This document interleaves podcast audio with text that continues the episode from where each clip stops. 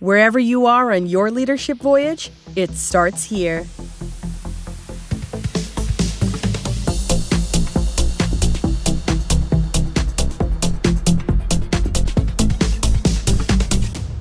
Hey everyone, welcome back to another episode of Leadership Voyage, the podcast dedicated to your pursuit of becoming a great leader. My name is Jason Wick, and you can learn more about the show at leadership.voyage. You can contact me at the email address startyourvoyage at gmail.com. And of course, you can listen to, uh, subscribe, rate, and review the podcast wherever you are listening to podcasts, whether it's Apple or Spotify, Google Podcasts, or elsewhere. You can find us at any of those podcast services. So today I wanted to get back to another um, episode, a quick hitting episode where I talk about an article that I've read recently. And this one is actually back from April. It was uh, by Amanda Swim at medium.com. And I don't know if those of you have Medium memberships. I think it's about $50 a year, but it's definitely worth it. There's a tremendous amount of high quality writing uh, at Medium for only fifty dollars a year. I think it's it's a great deal, and I don't know if this one is behind the paywall or or not. Uh, but either way, I've got the link in the show notes, and it is called "What's the Value of a Manager?" and this title really caught my attention. It really intrigued me. And Amanda appears to be a consultant uh, of some type for the last 15 years or so. And this story has gotten a little bit of reach, which is really nice to see. It's published in the Medium uh, publication Management Matters. And again, the title is What's the Value of a Manager? So, this article starts talking about a job posting that they recently saw around uh, a VP level role needing to be a contributor not just telling others what to do. And that here is where uh, Amanda starts to dive into some of the specifics around what's the value of a manager. She cites some high profile uh, comments to the contrary about management not necessarily being considered very important. She cites Mark Zuckerberg talking about uh, I don't think you want a management structure that's just managers managing managers, managing managers, managing managers, managing the people who are doing the work. And Elon Musk talking about the most met up, most messed up thing at Twitter was uh, that there seemed to be 10 people managing for every one person coding. So obviously those are high profile examples of people talking about too much management, but frankly I think that's more of an indictment of structures and organizations than it is of the skill of managing others.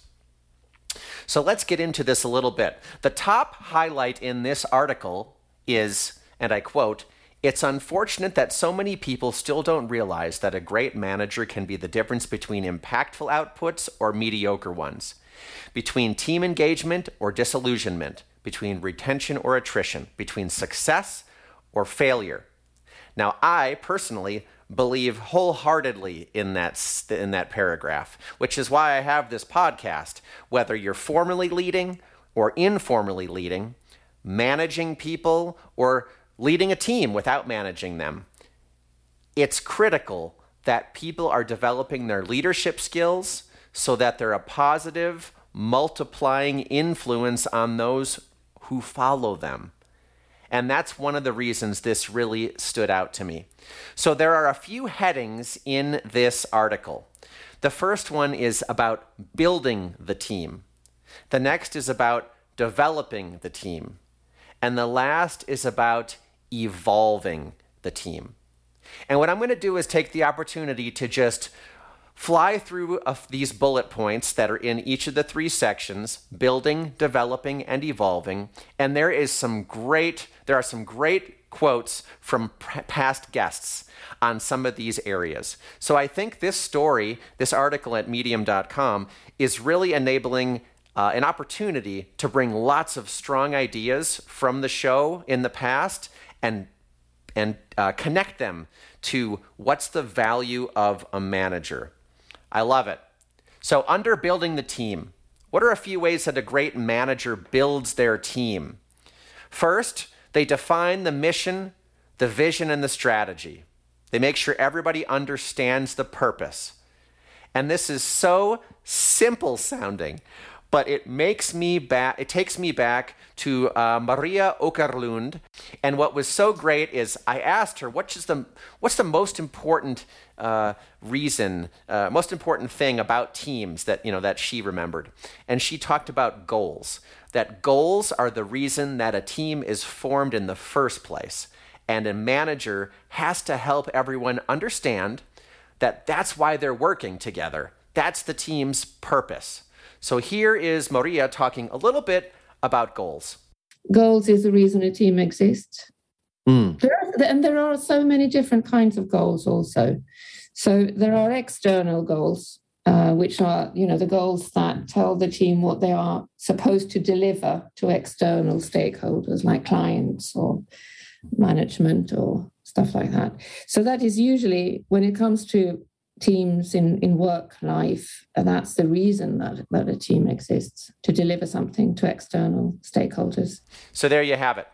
Defining mission, vision, strategy, helping the team understand the team's purpose. That's one of the ways that uh, in this story uh, at medium.com uh, by Amanda Swim, how a manager builds the team.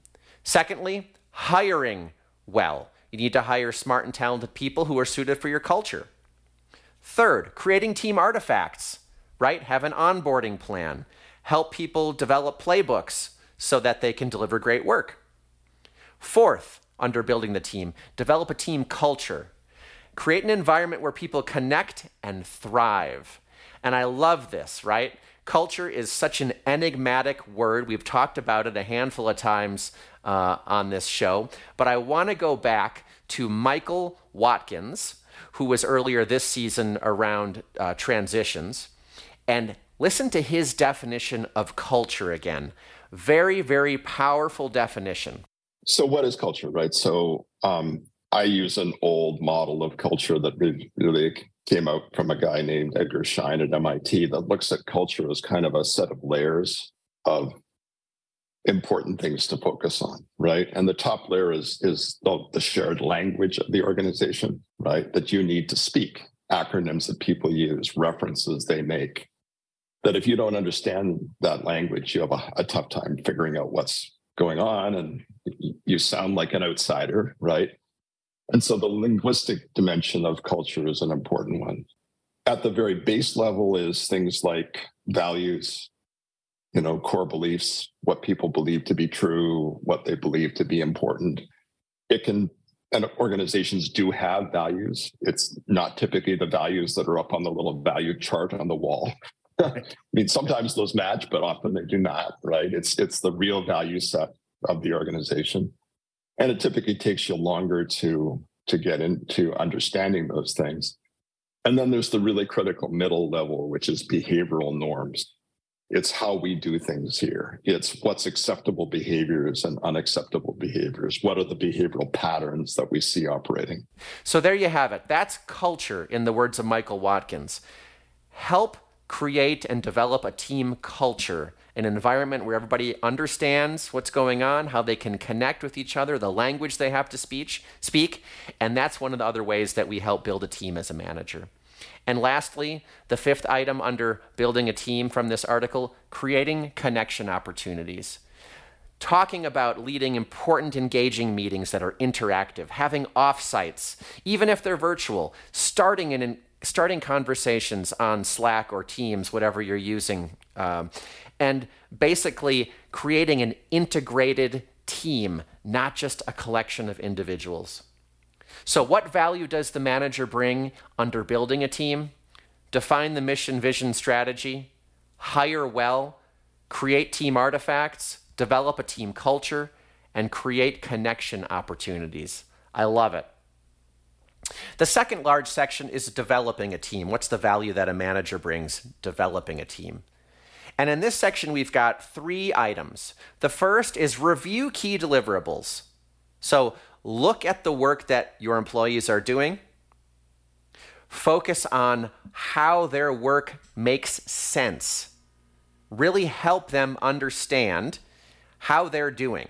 Take a quick pass through what people are working on Don't nitpick, it suggests. Focus on the big picture and the key messages and the style of what people are working on for the deliverables, but make sure you're involved and reviewing it.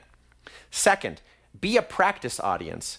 And this is a great topic here. It talks about how sometimes people produce great work, but once they get to presenting, that it can be very challenging. So be a practice audience for your employees. And the third section under developing the team is uh, role play, difficult conversations. So everybody has hard conversations, right? Whether it's around conflict, difficult stakeholders, whatever it is. Help the team members that you have prepare for such a conversation. Role play, be the other person on the other end of that scenario. It gives them really the opportunity to be well prepared for such a conflict. So, developing the team. Once again, what value does a manager bring in developing the team? They review key deliverables, they can be a practice audience, and they can role play difficult conversations. Now, third section in here, wonderful. Evolving the team. It's talking about not just focusing on what's happening now, but what's next, both for individuals and for the whole group. And we've got three sections in here for individuals and three sections for the team. So, how does a manager bring value by evolving the team? For individuals, they provide feedback, they help with growth planning, and they provide challenging work. The word stretch is even used in this write up. And I want to highlight that because when I spoke with Liz Wiseman earlier this year in 2023, she talked about stretching people and providing them that opportunity to grow like if, if, there's a natural pull one to give things to people that they absolutely know how to do. There's no risk involved. It's in their wheelhouse. They're experts. Go. But you don't want to swing to the other extreme which is hey let me just give this to some like newcomer and like pray for good results. Sure. You know it's it's recognizing that we tend to be at our best when we are working on the outer edge of what we know how to do like in that liminal space. So if you are reluctant to just say, hey, you know what, you're new here, try this. We've all been unsuccessful at it. Like, I don't recommend going there. Number one, look for that liminal space where it's like, this person has some of the core capabilities. They have some like natural skills that make them competent in this space. But now I'm going to ask them to do something in that ring, kind of that outer growth ring yeah. Because then it's like, okay, this is an extension of what I know how to do, but I clearly don't know how to do it. So there you heard it from Liz, a true expert on the matter, providing people the stretch opportunities. That is how they develop those skills when they're challenged, taking on more complex work, but making sure that you're there to support them. So we can help evolve the team as managers on the individual level through feedback, growth planning, and challenging work. And then when you look at the whole team, we talk about reinventing, reassessing periodically what's going on with your team, what its mission is, what the company needs. Love that.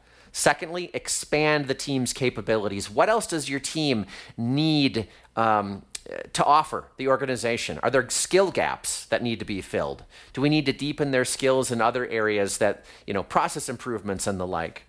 And third, how can we evolve the team as a whole? Deepen skills. Uh, I quote from the story here brainstorm ways to keep your team members continuously growing, including skills development and training sessions. So, we talk about how can a manager bring value in evolving the team. For individuals, provide feedback, do growth planning, and provide challenging work opportunities.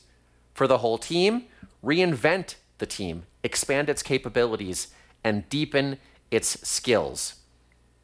I love this idea of deepening skills because we have the collective knowledge of the team, which co intelligence really was a powerful word. So, as a very quick recap for this, Amanda Swim's Medium article, What's the Value of a Manager? We talk about three sections. First, building a team, help define the mission, vision, and strategy, hire well, create team artifacts, develop a team culture, and create connection opportunities. Secondly, develop the team. Review key deliverables. Be a practice audience. Role play difficult conversations. And third and finally, evolve the team. For individuals, give feedback, do growth planning, and provide challenging work. And for the whole team, reinvent them, expand their capabilities, and deepen their skills. Once again, there's a link to this article in the show notes today. Thanks again for tuning in, and very soon, as soon as next week, I think, we will have another guest on the show with a very, very interesting topic how to work and lead. How to work with and lead people who are not like you. Till next time, everybody take care.